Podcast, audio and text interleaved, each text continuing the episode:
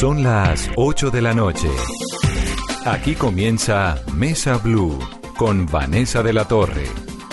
Son las 8 en punto. Bienvenidos a Mesa Blue numeral. Vanessa, pregúntele a migración. Nuestro invitado de esta noche es Cristian Kruger, él es el director de Migración Colombia. Me da mucho gusto tenerlo, doctor Kruger, bienvenido. Vanessa, muchas gracias, es un gusto estar contigo y bueno, con toda la audiencia de Blue, acompañándolos y bueno, mirando estos temas de migración que cada día son más eh, complejos, eh, pero bueno, a largo plazo serán positivos para el país. Bueno, un montón de preguntas de una vez que voy a ir como comentando y, las desarrollamos a lo largo del programa. ¿Por qué dejan pasar tanto contrabando, plásticos y gasolina? En La Guajira, por ejemplo, ¿cuáles son los países donde están migrando los colombianos? ¿Hacia dónde están migrando? ¿Quiénes están llegando, además de los venezolanos, a vivir a Colombia? Eh, bueno, Muchas preguntas. Comencemos. Tal vez el tema más espinoso, pues por supuesto sigue siendo Venezuela, ¿no? Usted lleva cinco años en Migración Colombia, ha pasado dos gobiernos. ¿Cómo era la presencia de migrantes en Colombia hace cinco años y cómo es hoy en día? Bueno, Vanessa, eh, en, en general, el tema migratorio en nuestro país ha dado un giro de 180 grados. Eh, nosotros pasamos como país de, podríamos decirlo de alguna manera, de exportar migrantes todo, yo creo que todo, gran parte de la audiencia eh, conocía amigos, familiares que se fueron a otros países hace un par de décadas, en los 80, 90, a buscar un mejor futuro, a Estados Unidos, al sur del continente, a Europa y obviamente a Venezuela a buscar un mejor futuro. Las condiciones eran complicadas y, eh, como es natural, eh, muchas personas querían salir a buscar un mejor futuro en otros destinos. Entonces, la migración en nuestro país ha dado un giro efectivamente de 180 grados, no solamente por el tema de Venezuela, también por otros fenómenos, el tema del turismo viene creciendo anualmente un 10%, es un, un, un, aspecto importante para el país, el tema del turismo, pero también otros fenómenos, el tema del tráfico de migrantes, eh, otros aspectos y otros fenómenos que eh, pues nos han dado una, una realidad diferente eh, en el tema migratorio en, en nuestro están país. regresando? Muchos colombianos están regresando, aquellos que se fueron a buscar un mejor futuro se dieron cuenta que ese futuro en el exterior no era como lo pintaban, se dicen prefieren vivir en Colombia, prefieren vivir al lado de los suyos. Pero el país cambió también. El, el, país ha cambiado en los últimos, en los últimos años muchísimo. Entonces, eh, vemos que eh, estas personas que se fueron en algún momento están regresando, pero no solamente colombianos, Vanessa, también muchos extranjeros. Ustedes van a las olas de Colombia, este ecoturismo que se, que se está viendo hoy en día en nuestro país. y les, está, les estaba contando a Carolina, venía en un avión y venía lleno de chinos el avión. ¿A qué vienen tantos chinos a Colombia? Bueno, los chinos vienen por diferentes aspectos. Muchos a hacer turismo. El, el turismo chino en el mundo eh, es muy importante. También vienen muchos a hacer negocios. ¿sí? Vienen a hacer negocios en nuestro país. Vienen a, a, mirar inversión. Hay muchos que han comprado tierras en algunas zonas del país, especialmente la Orinoquia. Hay un, un, un interés importante de los chinos en, en el tema de agricultura en nuestro país, inversionistas. Entonces vemos diferentes, diferentes situ situaciones de los chinos en nuestro país, comerciales, tu, eh, de turismo y en temas agrícolas. ¿Y uno puede venir como extranjero a Colombia a comprar una tierra sin problema? Claro, tú, eh, para que un extranjero compre una tierra en nuestro país, lo que tiene eh, que hacer es primero sacar la visa correspondiente. Es decir, no como turista puedo llegar a comprar cualquier bien en, en, en Colombia.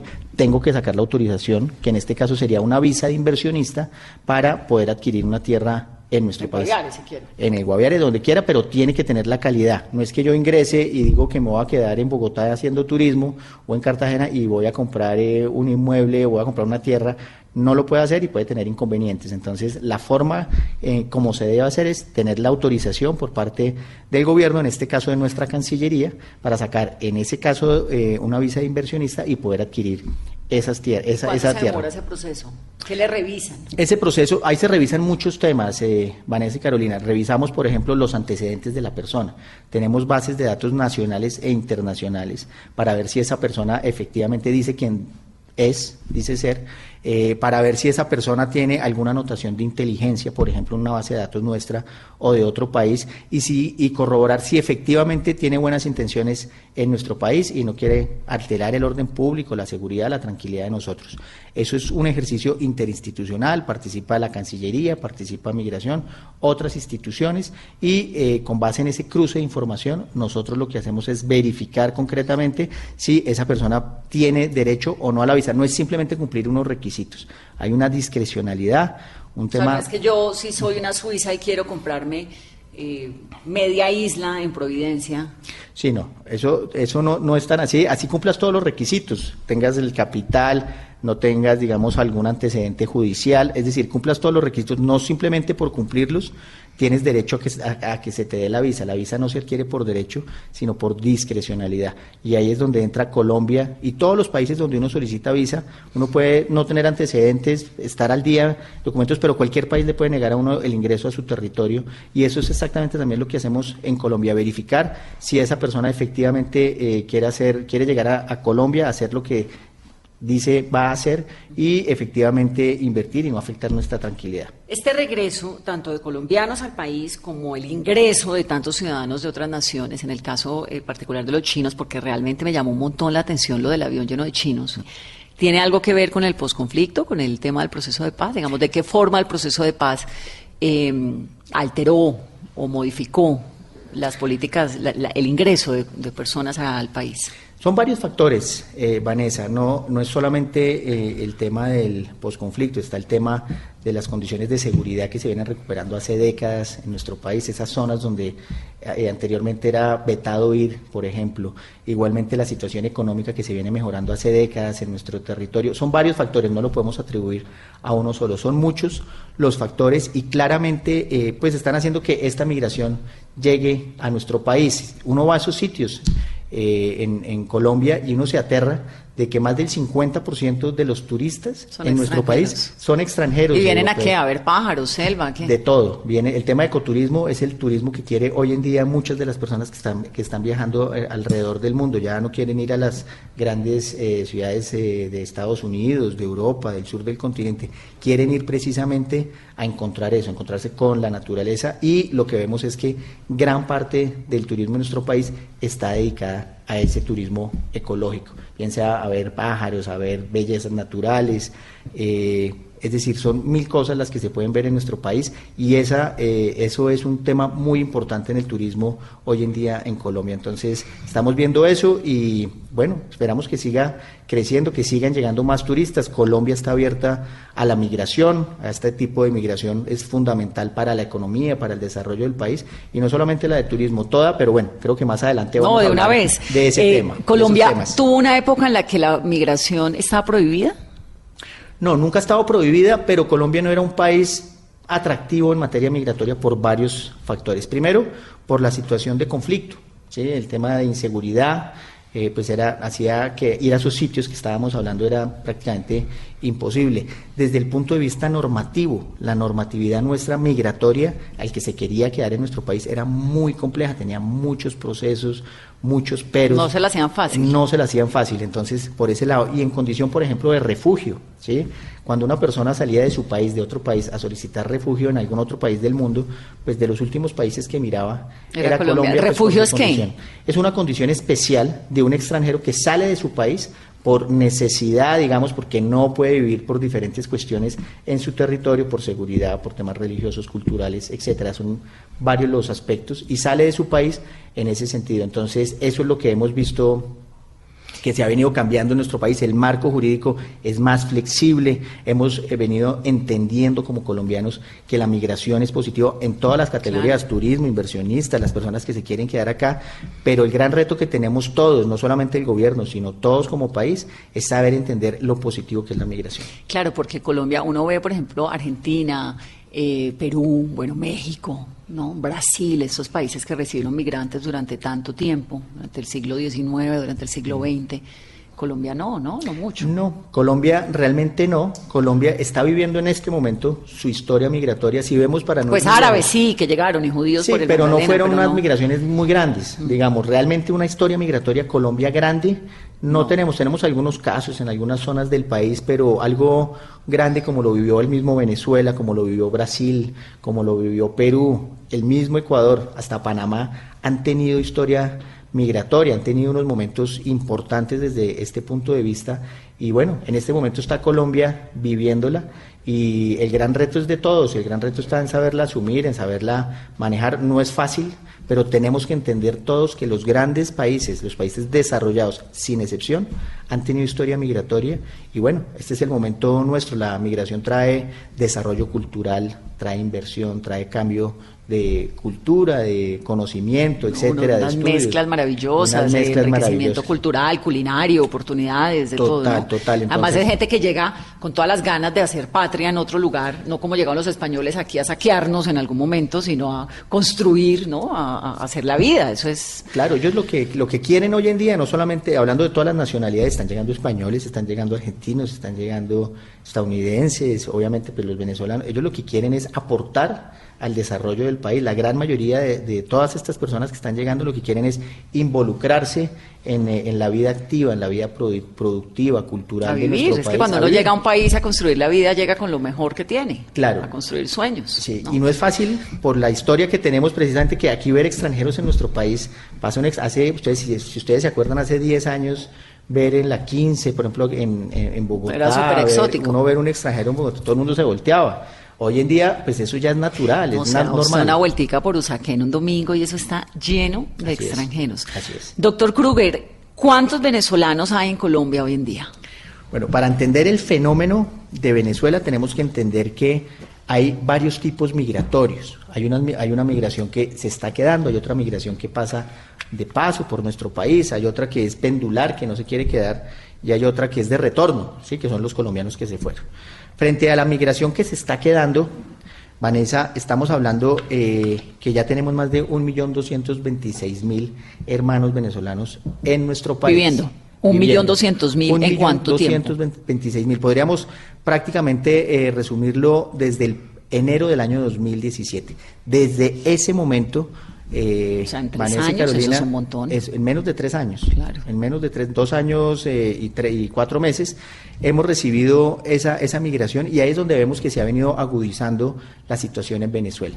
Estas personas, este más de 1.226.000 venezolanos que han llegado, la gran mayoría de ellos llegan por necesidad, no para vivir mejor, llegan para subsistir, porque literalmente no tienen condiciones en su país.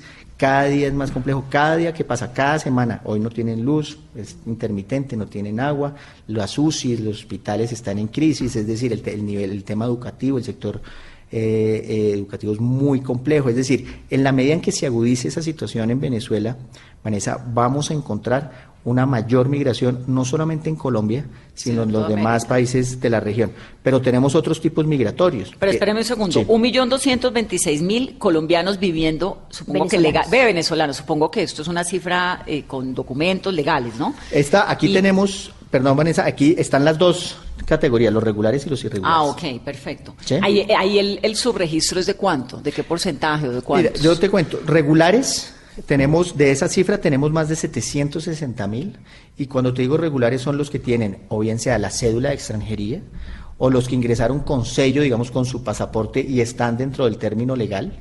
Y hay otros que tienen unos permisos, permiso especial de permanencia, el PEP, es un documento totalmente gratuito que con la política del gobierno nacional se ha venido expidiendo, flexibilizando esta política migratoria que les permite trabajar, afiliarse a un sistema de seguridad social.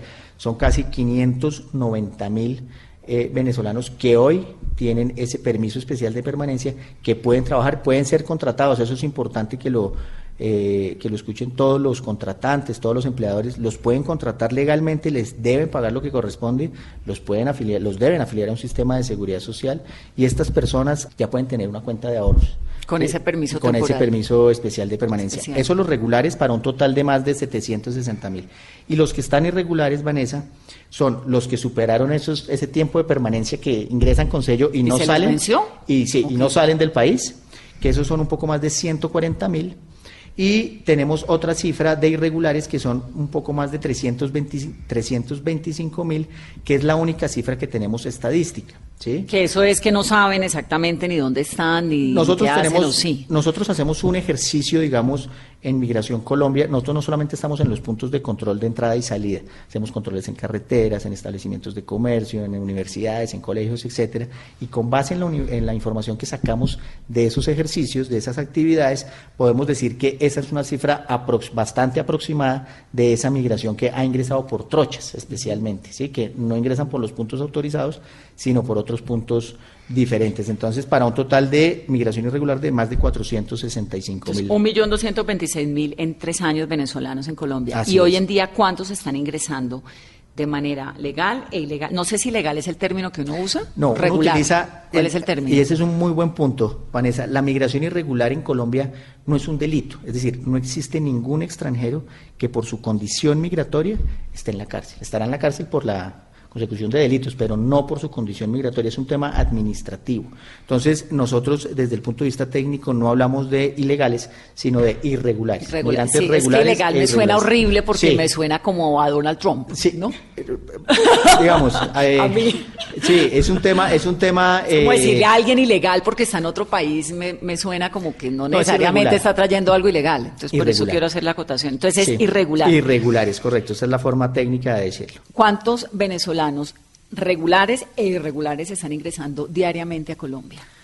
Mira, eh, estamos hablando, eso es variable, ¿sí? Porque como bien podemos ver desde el 22 de febrero, el usurpador Maduro cerró las fronteras con Colombia. Colombia nunca las ha tenido cerradas. Entonces, esa es la primera claridad. ¿Qué genera que se cierren las fronteras? Que estas personas que tienen que subsistir, buscar un plato de comida, trabajar algunos días para conseguir algo, tengan que ingresar por las trochas. Entonces, esto lo que genera es que desde las autoridades migratorias tengamos una dificultad en el conteo desde esa fecha, digamos, desde ese 22. Sin embargo, venimos haciendo un ejercicio interinstitucional, muchas, muchas entidades, eh, la DIAN, policía, obviamente pues Migración Colombia, para identificar esa, esa situación. Y yo te puedo decir que hoy en día están ingresando, la diferencia entre entradas y salidas son unos 35 mil que están entrando venezolanos.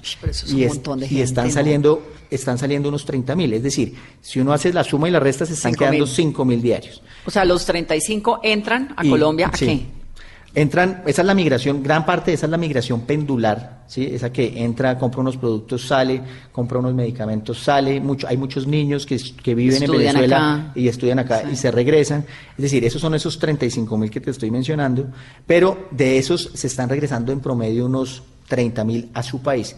¿Qué quiere decir? Que tenemos 5 mil que no están regresando diariamente. ¿Qué estamos viendo? Que de esa cifra se están quedando aproximadamente la mitad poco menos de la mitad en nuestro país, y otra mitad, la otra mitad está saliendo por el suroccidente colombiano, por Rumichaca. por Rumichaca, por Ecuador. Por Ecuador. Muchos para quedarse en Ecuador, pero la gran mayoría quiere llegar a Perú, Argentina y Chile, porque tienen igualmente unas posibilidades migratorias de quedarse en esos lugares. Entonces, estamos viendo que hoy en día se está compartiendo, digamos, esa cifra. Anteriormente, esos 5 mil, hace un año, la gran mayoría se quedaban en Colombia y un poco salía solamente por la frontera suroccidental. Y en la medida en que pase el tiempo, si la situación en Venezuela sigue igual, vamos a ver que esos porcentajes cada vez son menores en, menores en Colombia y mayores en otros países. En la medida en que se acaben las posibilidades, en la medida en que esa migración sigue migrando hacia otros destinos diferentes. Ya que estamos hablando de cifras, eh, a hoy, ¿cuál es la cifra de militares venezolanos que hay en el país? Bueno, eh, frente al tema de los militares solicitando ayuda en nuestro país, hoy tenemos un poco más de 1.300. ¿sí? Estas personas, eh, para claridad de toda la audiencia, están en nuestro país sin armamento y sin uniformes. Eso es muy importante que lo tengamos claro. Ah, pero 1.300 es un montón también. Eh, porque estábamos en 400, 600, sí, 600. Sí, e, esa cifra empezó a, empezó a crecer el 23 de febrero, Se visibilizó. Se ha venido disminuyendo. Realmente los últimos días se ha venido disminuyendo. Los primeros días eran cifras de 80, de 100. Ya hoy en día son 5, son 10. Pero claramente pues se ha venido incrementando. Pero estas personas se retiran y hacen un trámite que se llama solicitante de refugio o solicitud de refugio, ¿sí? para, para tener una protección especial por parte del gobierno nacional considerando su situación, digamos, de exmilitares en nuestro país. Este es todo un debido proceso, ¿sí? Hay una primera instancia, una segunda instancia. Nosotros hacemos un ejercicio de seguridad, de control, de empadronamiento de toda esta población en nuestro país para saber dónde están, a qué se dedican. Eso es un ejercicio que igualmente es interinstitucional, está Migración y otras entidades de seguridad adelantando. se quejaban con nosotros algunos militares, Carolina, porque decían, llegamos con toda la esperanza, ¿no?, de que Maduro ya iba a caer si los militares le daban la espalda y nos han puesto varios, nos han dicho, estamos aquí como sin plan. Claro, y muchos están en casas de refugio de Naciones Unidas y no ha pasado nada. Sí, primero, el gobierno nacional los viene atendiendo, ¿sí? La cosa es que también hay una eh, digamos, por parte del de, eh, régimen de, de, Maduro, del circo de Maduro de desinformación. ¿Cómo es que le dice eh, usurpador? Usurpador, sí. Usurpador porque, pues evidentemente... Pues es, la palabra del gobierno, o sea, la directriz. Es correcto. Entonces, y es la realidad, si ustedes analizan la situación, efectivamente es un usurpador de, en Venezuela del poder en Venezuela. Pero eh, volviendo al tema de los, de los militares, el gobierno nacional los ha venido atendiendo. ¿sí? Recordemos que hay un millón, más de un millón doscientos mil venezolanos en nuestro país y en este caso, por ser una migración especial, una, una situación especial, los ha venido atendiendo con el apoyo de organizaciones internacionales, pero pues también tienen que entender que en nuestro país se tienen que separar de sus funciones, pues más allá de lo que les hayan prometido o no, nosotros lo que tenemos es una obligación de atender esta situación. Hay muchos países igualmente interesados en atender, en ayudar, digamos, frente a este tema de los militares. ¿Qué tanto ayudan los vecinos? Sí, eh, vienen, digamos, ayudan en diferentes aspectos. Aquí tenemos que mirar que el tema de Venezuela son muchos los, los factores, los sectores involucrados. Eh, hay muchos países interesados, por ejemplo, Chile ha manifestado su interés, eh, Pero ha manifestado su interés, es que los ha recibido. estamos en todo el ejercicio. Ese no es un ejercicio tan fácil. Sí, la idea. les ofrecen? Eso es lo que estamos buscando, precisamente, que esa cifra, digamos, sea distribuida entre diferentes países. El tema de Venezuela, si bien no es eh, responsabilidad de Colombia, ni de Chile, ni de Panamá, ni de Perú, pues sí estamos llamados a atenderlos todos regionalmente de manera solidaria. Entonces, eso es lo que estamos buscando pues es que como país. O, por las buenas o, por las malas, pues, porque si no, igual van a salir de Venezuela, ¿no? Eso, eso que, toca, eh, que tocas, Vanessa, es muy importante y es una gran reflexión porque independientemente se pongan controles migratorios, restricción migratoria, estamos hablando de que las fronteras en nuestro continente, son bastante, son porosas, es la realidad. En el mundo. En el mundo son porosas, ¿no? Hay países que han querido frenar esta, estas migraciones, eh, pero eso es imposible realmente. Entonces, aquí hay dos posiciones en el gobierno nacional, eh, o no, en, en, la, en el mundo cuando se presentan estas situaciones, una de restricción migratoria y otra de flexibilización migratoria. ¿Qué hemos encontrado? Que cuando hay restricción migratoria, las mismas personas, digamos, van a seguir llegando al país. Pues mira lo que pasa con Estados sin Unidos. identificarlos. Claro. mientras que si flexibilizamos, los podemos tener identificados y saber a qué se dedican y en dónde. Y saber cuántos hay. Decirle a uno, hay un millón doscientos veintiséis mil. que lo que pasa con Estados Unidos creo que es muy diciente de, esta, de este fenómeno de, de la migración, porque por más que quieran construir un muro, blindar la frontera, es decir, creo que la frontera entre Estados Unidos y México es la más blindada del mundo, pero usted va a Nogales, hay unos huecos en la tierra por donde se pasan sí o sí y llegan sí o sí, digamos, el, el, espíritu del ser humano buscando la libertad y buscando las mejores oportunidades de vida es absolutamente infrenable. Entonces, o lo administran así es. o es el caos. ¿no? Así, así, es. ¿Y qué genera eso que estás mencionando de esas fronteras tan blindadas, entre comillas, digamos? ¿Qué es lo único que genera? Que esa migración pendular que entra y sale permanentemente de los países no haga esa actividad, porque es muy difícil. Entonces lo que hacen es entrar, y no regresar.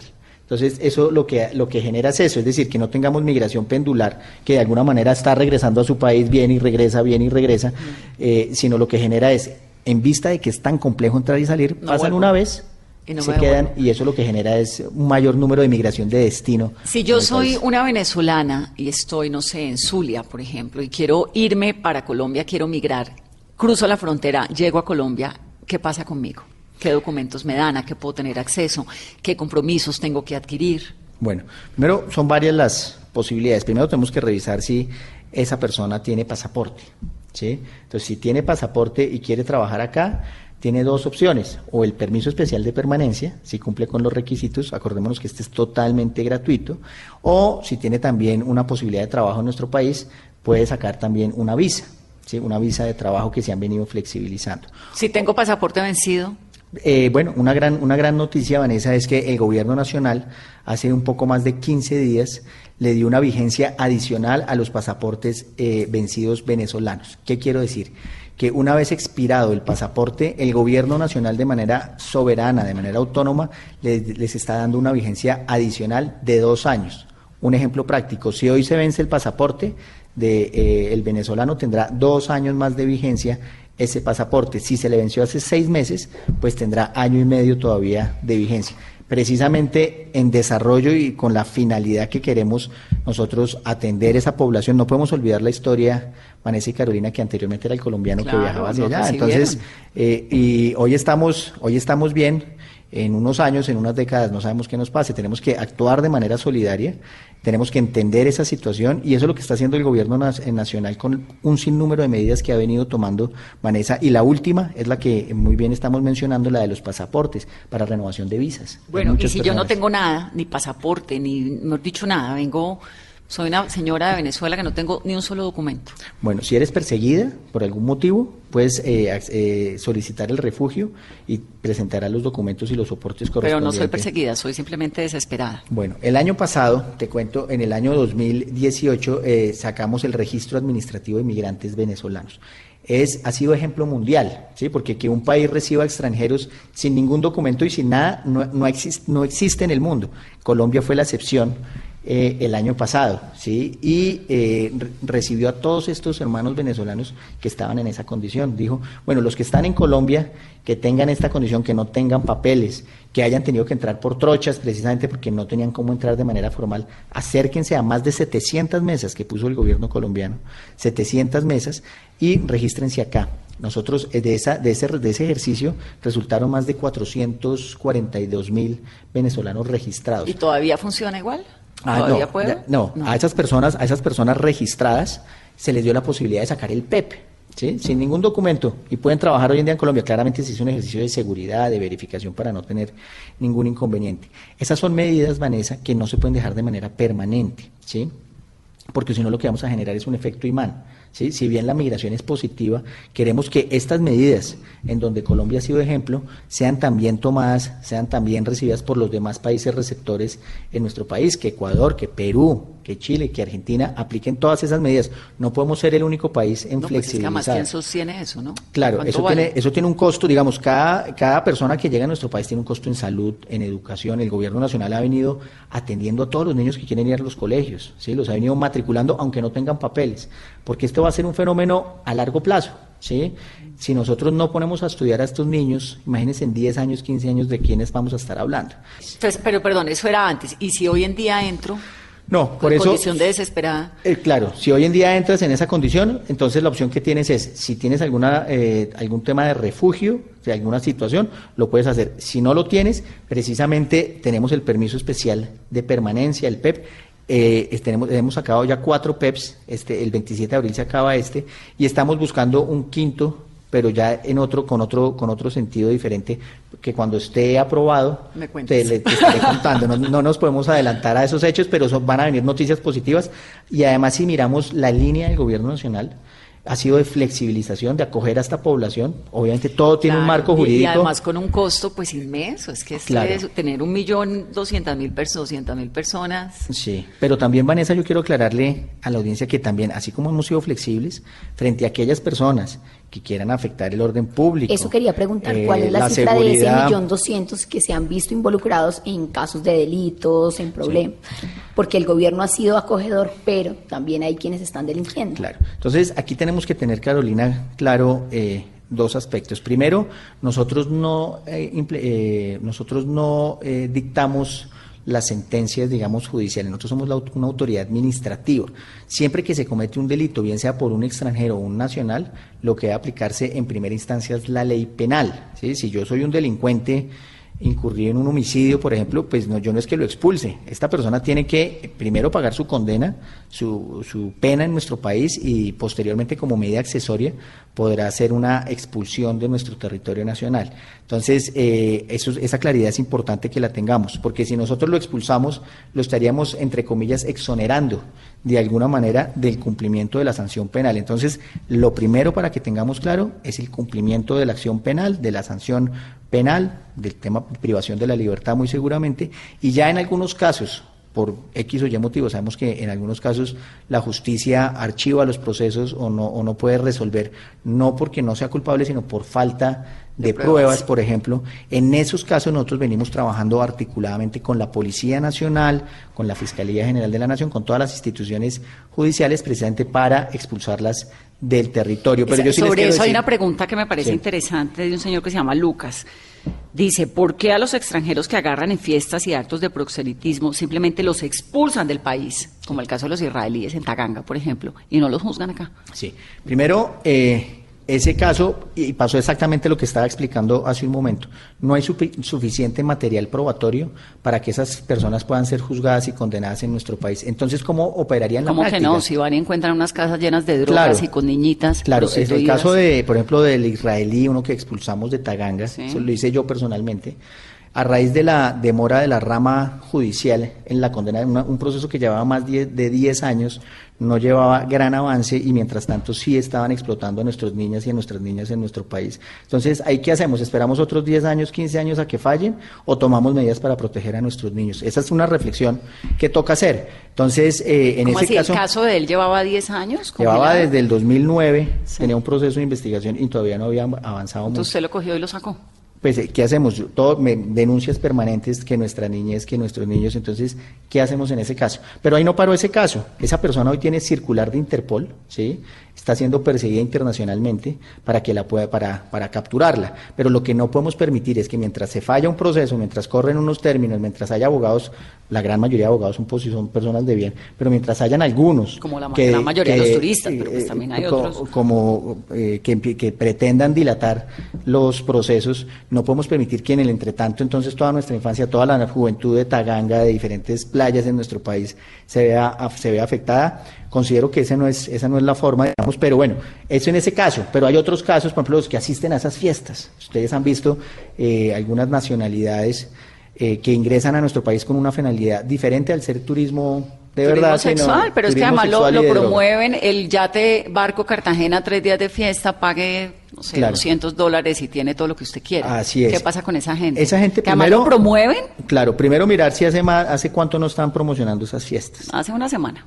Bueno, yo no, tengo ese dato, si me lo, si me lo, Le llegan a uno constantemente. Nosotros todas esas nacionalidades ya las tenemos perfiladas, pero yo sí quiero invitar a, la, a, la, a toda la audiencia que cuando tengan conocimiento de esas fiestas, que les llegó un video, que les llegó una oferta, un volante, un folleto de esas fiestas, que nos las hagan saber porque nosotros somos los primeros que vamos a intervenir para que esas fiestas no se hagan. Tenemos videos, si quieres, te podemos pasar ahora eh, unos videos de fiestas que hemos dañado digamos, a estos organizadores, donde hemos encontrado un gran número de extranjeros que quieren hacer esa clase de actividades y pues los hemos obviamente judicializado a algunos y a otros expulsado. ¿Por qué eh, Cartagena y algunos otros lugares del Caribe colombiano, que son obviamente tan preciosos y tienen estas ofertas de turismo decente, bonito, amigable, viable, exótico, todo lo que usted quiera, han terminado convirtiéndose en, en algunas veces en prostíbulos coloniales?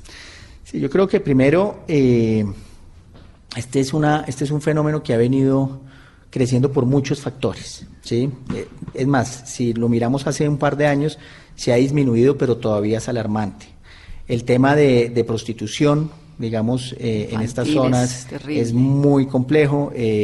desafortunadamente hay, hay muchos, hay, hay algunos colombianos que promocionan a Colombia en ese sentido, para esa clase de actividades. Se están haciendo una propaganda negativa. En ¿Eso es colombianos promocionando Colombia o son extranjeros promocionando Colombia? Ahí encontramos de todo, Vanessa, encontramos tanto colombianos como, como extranjeros, pero sí te puedo decir que si tú vas hoy a Cartagena, claro, vas a encontrar, no te voy a decir que no, pero hay control. Lo que uno tiene que hacer es generar zonas de tolerancia controladas, digamos, por las diferentes autoridades y no dejar que eso esté en todo el en toda una ciudad, sino que hayan zonas como funcionan todos los países desarrollados con unos controles de sanidad, con unos controles de seguridad, con diferentes aspectos, obviamente sin menores de edad, eh, para poder, digamos, de una manera controlar mejor estos procesos. Si uno, digamos, tiene eso establecido, si uno sabe dónde están ubicados, quiénes son, a qué se dedican, uno puede controlar y dar, digamos, alguna garantía frente a ese ejercicio. Lo que no podemos hacer es que los mismos establecimientos, ¿sí? Lo permitan. Que lo permitan, porque uno sí ve, eh, y establecimientos de toda clase, ¿sí?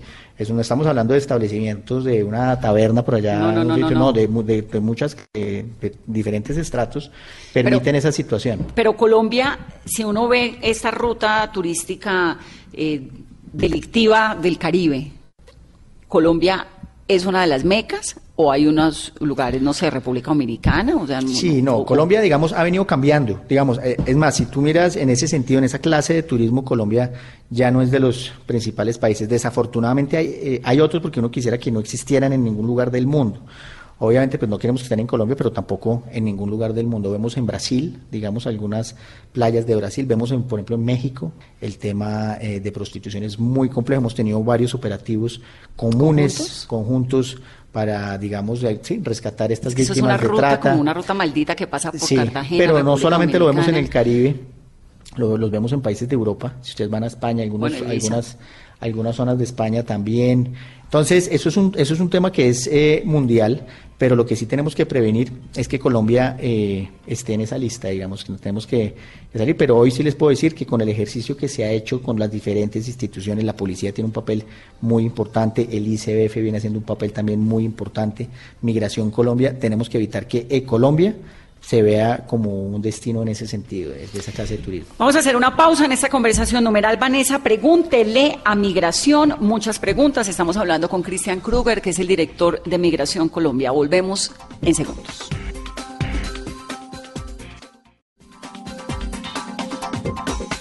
Continuamos, Mesa Blue. Numeral Vanessa, pregúntele a Migración. Carolina, muchas preguntas que le hacen al doctor Kruger sobre migración en Colombia. Una pregunta a Lili Montes, ¿qué tan conveniente es nacionalizar a los hijos de Venezuela que llegan a Colombia como propone el defensor del pueblo? ¿Esto generaría una avalancha más grande de venezolanas embarazadas? primero un saludo muy especial para Lili.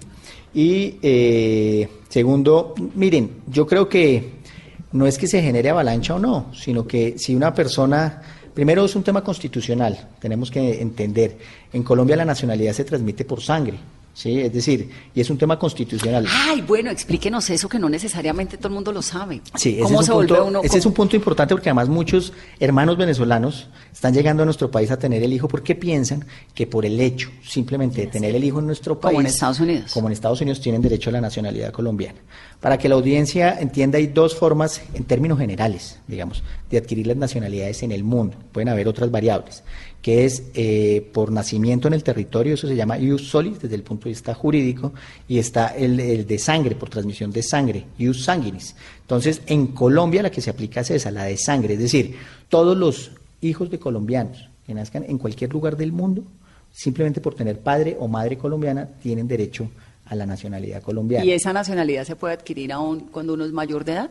Claro, la puedes adquirir hasta los 80, hasta un día antes de, del fallecimiento. Es decir, tienes derechos de por vida a adquirir. Pero no si soy de cualquier ciudadanía, como el caso de Estados Unidos, y tengo un hijo colombiano, va a ser colombiano. La única excepción, eh, Vanessa, frente al tema, es que tengan el domicilio en nuestro país. Y el domicilio se acredita con una visa. Es decir, si mi, mi padre o mi madre tienen una visa en nuestro país, tienen el domicilio realmente acreditado en nuestro país y nace en nuestro territorio, ese niño tendría derecho, esa es la excepción a la nacionalidad colombiana. Pero claramente la gran mayoría de hermanos venezolanos que llegan a nuestro país llegan sin visa. Entonces, no por ese hecho tienen derecho a la nacionalidad. A mí me parece una idea positiva, la del señor defensor, me parece muy buena idea, pero esto es un tema que se tiene que analizar porque no es solamente un tema de voluntad, es un tema constitucional. Tenemos es que mirar cómo se podría trabajar esa situación precisamente para que estas personas tengan derecho a la nacionalidad colombiana. Pero una sola claridad, cuando estos niños nacen en nuestro país y por si por algún motivo no tienen derecho a la nacionalidad colombiana, estas personas se les expide un certificado de nacimiento eh, de estas personas y tienen los mismos derechos de un niño colombiano hasta los siete años. ¿sí? Es decir, tienen los mismos derechos. Ya le corresponde a su país darle los documentos correspondientes. Obviamente sabemos las dificultades que hoy en día Pero mire, ve uno en todo el país. Eh, pues una cantidad de niños que tienen un montón de problemas. Es decir, sale uno de Bogotá aquí a dos horas y se encuentra con todos los niños que usted quiera con problemas, ni hablar de lo que ocurre en el Chocó, de lo que ocurre en La Guajira, en Arauca, en Baupés, en el Putumayo, en el Amazonas, en Nariño, en el Valle del Cauca, en el Cauca, es decir. Sí.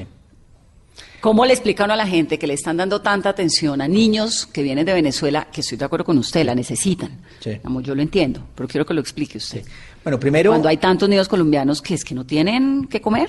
Sí, no, de acuerdo. Y esa es una situación y por eso la estrategia del gobierno nacional para atender estos casos. Que, pero antes de, hablar de la estrategia del gobierno nacional, yo sí quisiera, eh, pues primero reflexionar entonces, pues no les demos, digamos, entonces, ¿cuál es la, la respuesta a la inquietud? No darles, digamos, algún apoyo a estas personas. Estamos hablando de menores de edad eh, que tenemos que ayudar, y no es que le estemos dando a unos y a los otros no, digamos, los planes que ha implementado el gobierno nacional en el tema de niños, en el tema de educación, en el tema de trabajo, en el tema de incorporación a la vida productiva, no va dirigida únicamente a los eh, venezolanos, a los hermanos venezolanos, también va para esa migración, Vanessa, retornada, más de 400 mil colombianos han retornado a nuestro país, no solamente 1.226.000 personas, esos son solamente los venezolanos, estamos hablando también de más de 400.000 colombianos retornados. Sí, los que han llegado. ¿Hay, estado para tanta gente, para tanto niño? Obviamente es un, es un gran reto, sí, es un gran reto. Eh, las necesidades, no hay ningún país del mundo, Vanessa, que de manera ilimitada pueda recibir migración. Alemania, para, ir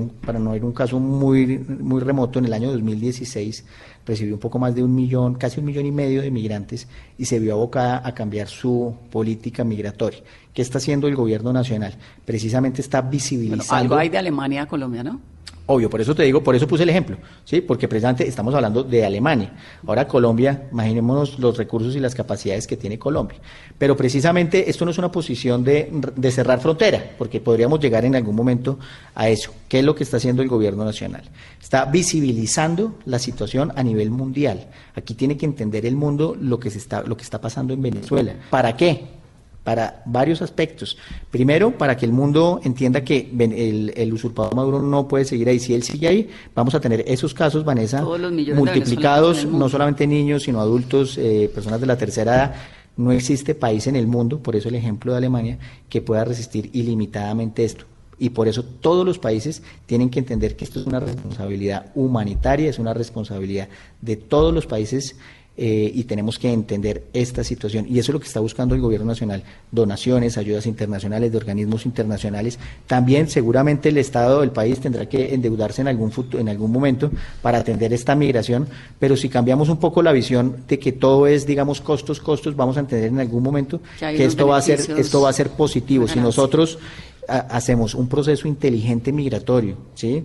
migración inteligente frente a todo este fenómeno, podemos más bien aprovechar esta población que está llegando, aprovechar que estas personas participen, digamos, en el, por ejemplo, algo tan sencillo en temas de salud, afiliaciones al sistema de seguridad social, también en profesiones que no tenemos en nuestro país y en actividades que hoy en día no hacen los colombianos o no tenemos la capacidad. ¿Como cuál? Tenemos, por ejemplo, en el campo, hay muchas. En el campo, por ejemplo, la cosecha cafetera gran parte de la mano de obra que ayudó a la cosecha cafetera fue colombiana. No vayamos muy lejos de Bogotá, vayamos a la sabana de Bogotá, en los cultivos de flores. Ahí también encontramos muchos venezolanos que están ayudando porque no encuentran mano de, no es porque le estén quitando el trabajo, no encuentran mano de obra colombiana. Se me está acabando el tiempo y necesito hacerle un montón de preguntas antes de que se me, entonces respuestas muy cortas. ¿Qué, ¿Qué es lo que está pasando con el Chocó? Digamos, el Chocó se ha convertido en el norte del Chocó, Capurganá, Candí, se ha convertido o siempre ha sido una ruta de, tráfico de migración ilegal? Sí, eh, que de primero uno, uno, oye que no, hay una, encontraron 50 chinos o 50 ciudadanos de Nigeria. Sí, primero, en ese fenómeno de tráfico de migrantes, Colombia no es ni la causa ni el origen de esta situación. Es decir, no es que sea Colombia la que esté causando este fenómeno. No, no, no, es de eso Lo tenemos, eso lo tenemos que tener claro, pero para que pues, las autoridades de, la, de esas zonas del país, para que eh, toda la audiencia conozca que no son colombianos los que están siendo utilizados por esas redes de tráfico de migrantes para llegar a esos destinos. ¿Qué es lo que pasa? Esto no es un fenómeno eh, nuevo, esto es un fenómeno que lleva muchos años, pero está, es bastante variable de acuerdo con las circunstancias y esto lo que genera es estos migratorios encontramos eh, las rutas especialmente ingresando por el suroccidente colombiano. Hay países que no le exigen, por ejemplo, visas a ciertas nacionalidades. Ecuador. Eh, por ejemplo, ¿sí? Entonces, eh, lo que hacen es, estas personas, entre comillas, llegan en condición de turistas, pues obviamente no para hacer turismo, sino para iniciar su recorrido hacia su país de destino, que generalmente es Estados Unidos, en la gran mayoría, algunos Canadá y unos muy pocos México.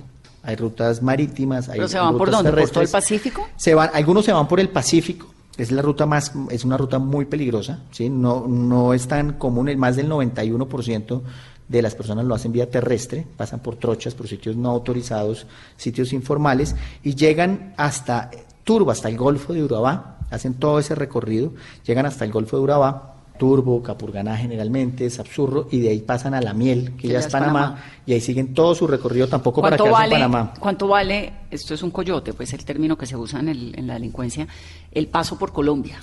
Hay diferentes, hay diferentes eh, cifras. Nosotros hemos capturado más de 170 coyotes que hoy están detenidos gracias al trabajo de nuestros oficiales de Migración Colombia. ¿Son colombianos? Hay de toda- hay de varias nacionalidades. Obviamente la gran mayoría son colombianos porque esas se manejan, son redes transnacionales. Entonces dependiendo por donde vayan cruzando, pues hay más de esa nacionalidad. En Panamá seguramente habrá más de pana- eh, panameños, eh, en Costa Rica, bueno, en todo, en todo el, en todo el recorrido. Eh, y los tenemos hoy detenidos a estas personas. Y frente a los costos, hay diferentes costos, ¿sí? Hay personas que utilizan el chapeo, redes que utilizan el chapeo, que es la obtención de la nacionalidad de manera fraudulenta. Entonces se vuelven, por ejemplo, colombianos para llegar a otros destinos. Hay otros que no obtienen nacionalidad fraudulenta, sino simplemente pasos informales. Entonces estamos hablando entre 1.500 Y dólares y dos mil dólares el paso terrestre sin obtención de eh, la nacionalidad o de un documento fraudulento. Y con, y con pasaporte. si el paquete incluye pasaporte. Sí, claro. Pasaporte falso. Depende, depende, claro. eh, eso tiene unos costos adicionales. Eso ya, ese es el 4%, digamos, nosotros lo tenemos calculado en el 4% de los que utilizan un medio de identificación eh, falsificado, pero digamos que ese es más fácil de, de, de detectar, de alguna manera. Ese, ese pasaporte falso, ¿de dónde sale? ¿Son pasaportes robados o es que hay una fábrica ilegal de Hay pasaportes? de, hay de todo, Vanessa. Ahí encontramos de todo. La semana pasada, por ejemplo, en Cali, capturamos un falsificador material. Acordémonos que en las falsificaciones hay falsificadores materiales, es decir, que cogen un documento de otra persona y lo cambian, ¿sí? Y hay falsedad ideológica. ¿Qué quiere decir eso? Que el documento como tal es un documento original, Que lo hacen. pero fue, no original, digamos, pero fue obtenido de manera fraudulenta, con información base Ah. fraudulenta. Entonces hay dos tipos de falsedades las que se utilizan. Las- el que capturamos la semana pasada estaba identificando cubanos, estaba identificando algunos venezolanos. Esta persona fue capturada eh, y está siendo procesada por delito de Pero en falsificación Colombia hay de documentos. fábricas de pasaportes ¿Y cuánto ilegales. No, eso, eso depende. El que encontramos la semana pasada era un falsificador. Era ¿Cuánto era que co- como, cobraba? Como 100 mil 100 mil pesos por, Por cédula aproximadamente. No, por cédula. Ah, por cédula. Por cédula. El de pasaporte, eso depende de la calidad, depende del, desafortunadamente del cliente. Eso tiene muchos factores que pueden variar. El paso común de ese 91% de la población que eh, extracontinental, de los cubanos, de los haitianos que hacen este recorrido, lo hacen generalmente sin identificación, sin obtener na- eh, identificación de, ni de colombiana, sino lo hacen de paso, sitios no autorizados y salen por eh, generalmente por el Golfo Urabá. Me dice cubanos, haitianos. Hemos encontrado 838, mil- eh, tre- 838 haitianos, perdón, que están, están migrando de Chile específicamente hacia Estados Unidos, imagínense ese recorrido. Encontramos eh, de Ghana, de Eritrea, de Camerún, de Somalia, de diferentes, de diferentes lugares. Y en que se vienen desde Ghana, Eritrea, barco. Estas son personas que llevan viajando hasta Claro. un año. Llegan, algunos llegan a Brasil vía eh, como Por el océano. por el océano, Claro. y hacen todo un recorrido por Brasil, pasan por Perú y están entrando por Ecuador y, y siguen. Si usted vive en Eritrea y tiene una guerra con Etiopía histórica donde le han matado a toda su familia, pues quiere Así irse. es. Son diferentes temas políticos, religiosos, guerras, etcétera. Son diferentes motivos y esto lo que genera, pues es evidentemente esta migración. Y Colombia está ubicado en un lugar estratégico desde el punto de vista geográfico. Nosotros somos una especie de embudo Claro, porque para tiene pasar, además dos océanos. para pasar a pasar, Centroamérica Claro. eh, y llegar a los países de destino que son de especialmente Estados Unidos. Rápidamente, ¿cómo va lo de la Schengen? Seguimos sin visa, ¿no? Sí, seguimos, No nos la van a pedir. No, seguimos sin visa. También México ya no la exige. Se ha incrementado mucho el turismo Turquía. con, con México.